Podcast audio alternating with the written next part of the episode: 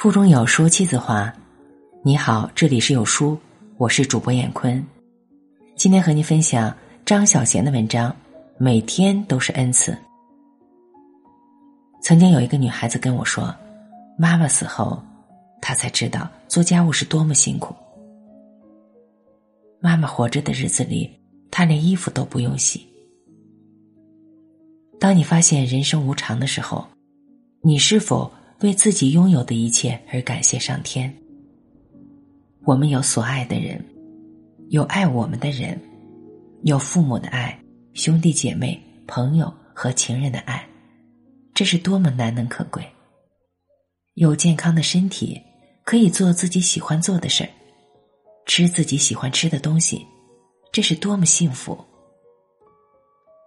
我们有睡觉的地方，有一个可以歇息的怀抱。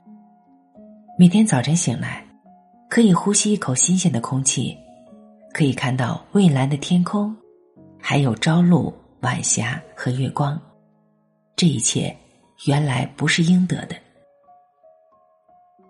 我们有一颗乐观的心灵，有自己喜欢的性格和外表，有自己的梦想，可以听自己喜欢的歌这一切都是恩赐。当我们拥有时，我们总是埋怨自己没有什么，当我们失去时，我们却忘记自己曾经拥有什么。我们害怕岁月，却不知道活着是多么可喜。